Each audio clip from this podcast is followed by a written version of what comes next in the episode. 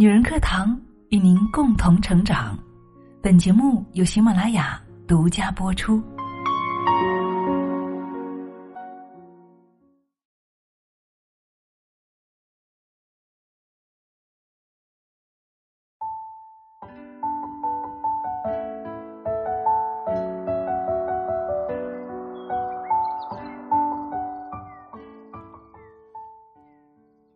嗨，亲爱的，你好吗？欢迎您来到妈咪多养，我是清新。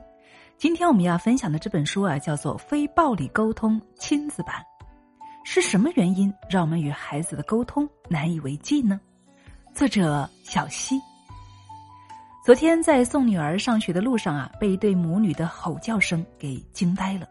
妈妈歇斯底里的冲着女儿大吼：“你必须给我进去上课！”女儿哭嚷着说：“我今天不要上学。”母女俩就这样对峙了几个回合，妈妈一怒之下推着电动车就离开了，剩下女儿独自的蹲在那儿哭泣。这一幕真的好让人揪心呢。好在妈妈离开不久，女儿自己呢起身就慢慢的走进学校了。不知道这对母女是因为什么样的原因产生了这么激烈的争执，又是什么让这一刻母亲与孩子之间的关系变得如此紧张？此刻，深秋的空气中弥漫着妈妈离开时的无奈和愤怒，孩子哭泣声中的挫败和无助。养儿育女是我们人类在这个世界上所要承担的最重要、最有回报，也是最为苛求的一个任务。虽然我与女儿之间没有发生过如此激烈的争执，但是随着他一天天长大，也会在某个不期然的时刻，让我过去的生活经验以及思考和解决问题的能力显得捉襟见肘，体会到无奈和困惑。家对于孩子来说，应该是一个充满爱的地方，至少家应该是一个庇护所。孩子们在父母的支持、引导、尊重和保护下，依照自己的节奏去成长，学会关爱和给予。可是我们做父母的呢，都太心急了。等不了孩子依照自己的节奏成长，急于用自己的经验去绑架孩子，我们开始给孩子讲道理、给建议，甚至下命令来纠正孩子的行为。不幸的是啊，这种居高临下的家长姿态，造就了挫败的家长、愤怒的孩子以及无处不在的冲突。那应该怎么样？难道放任不管吗？不，当然要管。作为家长的我们，当然要去引导我们的孩子，将来我们的价值观传递给他们，引导他们走向快乐和成功的人生之路。可问题来了，如何才能够最有效的与我们的孩子沟通呢？那么在这里呢，为大家总结了几点。首先，第一点是身教胜于言传。有时候想一想啊。我们自己在我们的父母那里学到的东西，有多少习得是通过倾听父母的教诲得到的呢？我们大多数的习得都是通过看他们怎么做、怎么生活而得到的。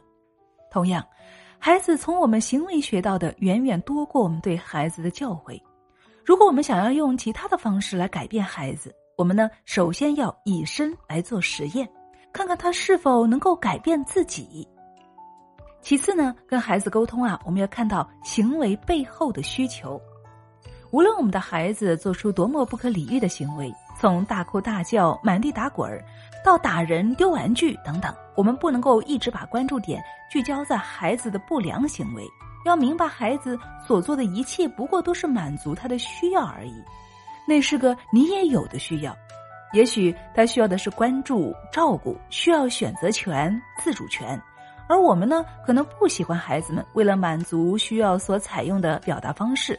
如果我们能够辨识出孩子在那个时刻最真实的需要是什么，就可以帮助孩子们找到一种更好的表达方式了。第三点啊，是合作是双向的，合作啊是跟孩子一起来协作。真正的合作是没有任何强制意味的，而我们和孩子相处的过程中呢，习惯于单向，我们太想把最好的和最正确的给孩子了。可是这些我们给孩子的，真的是他们想要的、需要的吗？如果我们有智慧和勇气，鼓励孩子做出自己的选择，孩子对生活的信心会不会不一样呢？孩子的成长过程中啊。事实证明啊，就是会大不一样的。孩子的成长过程中，不就是从婴幼儿时期对父母的依赖性，逐渐的让位于自己做主的愿望，长大与成熟的过程，不就是不断的增加自己的决策能力的过程吗？想要培养有责任心的孩子，就要允许他们在与其他的相关的事情上有选择权和话语权，让孩子有一种全然的参与自己生活的感觉。长大之后啊，就能够成为一个有信心、有能力为自己生活做选择的人。那第四点呢，就是要学会真实的表达自己。你就是粗心，你就是贪玩，你就是不认真，你们班同学都能够完成，你怎么就不行？等等，相信我们都对孩子说过类似的贴标签或者是攀比的话语，对吗？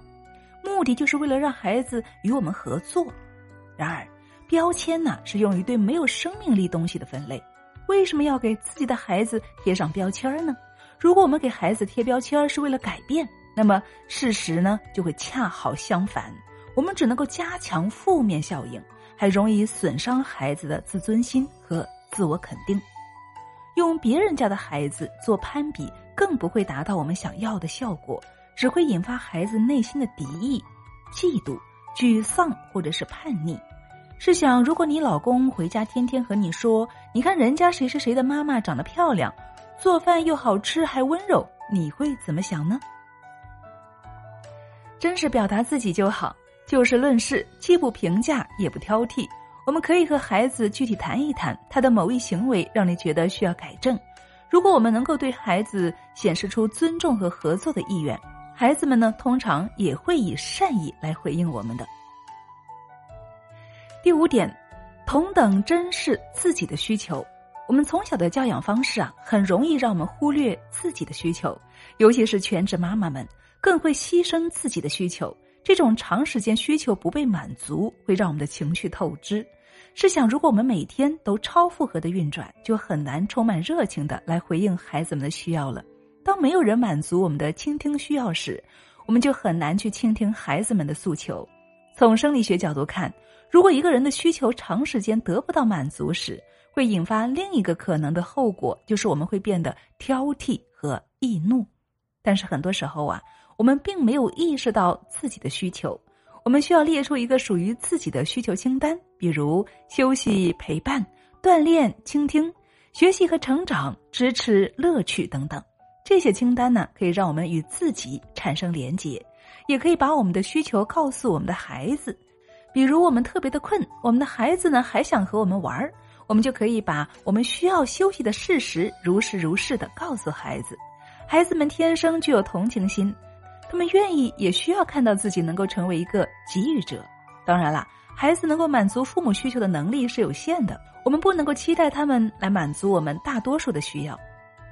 满足自己的需求啊是无可厚非的，我们需要保持盎然的生命力，才能够更好的帮助孩子。才能够以身作则，为孩子们做出表率，告诉他们如何照顾好自己。这一点啊，是他们未来走出家门最需要的东西了。好了，亲爱的们，那以上呢就是我们今天这本书的主要内容了。我们都知道啊，养育是一场修行，也是需要科学的方法的。一点点小小的方法改变，可能会换来孩子一生的受益。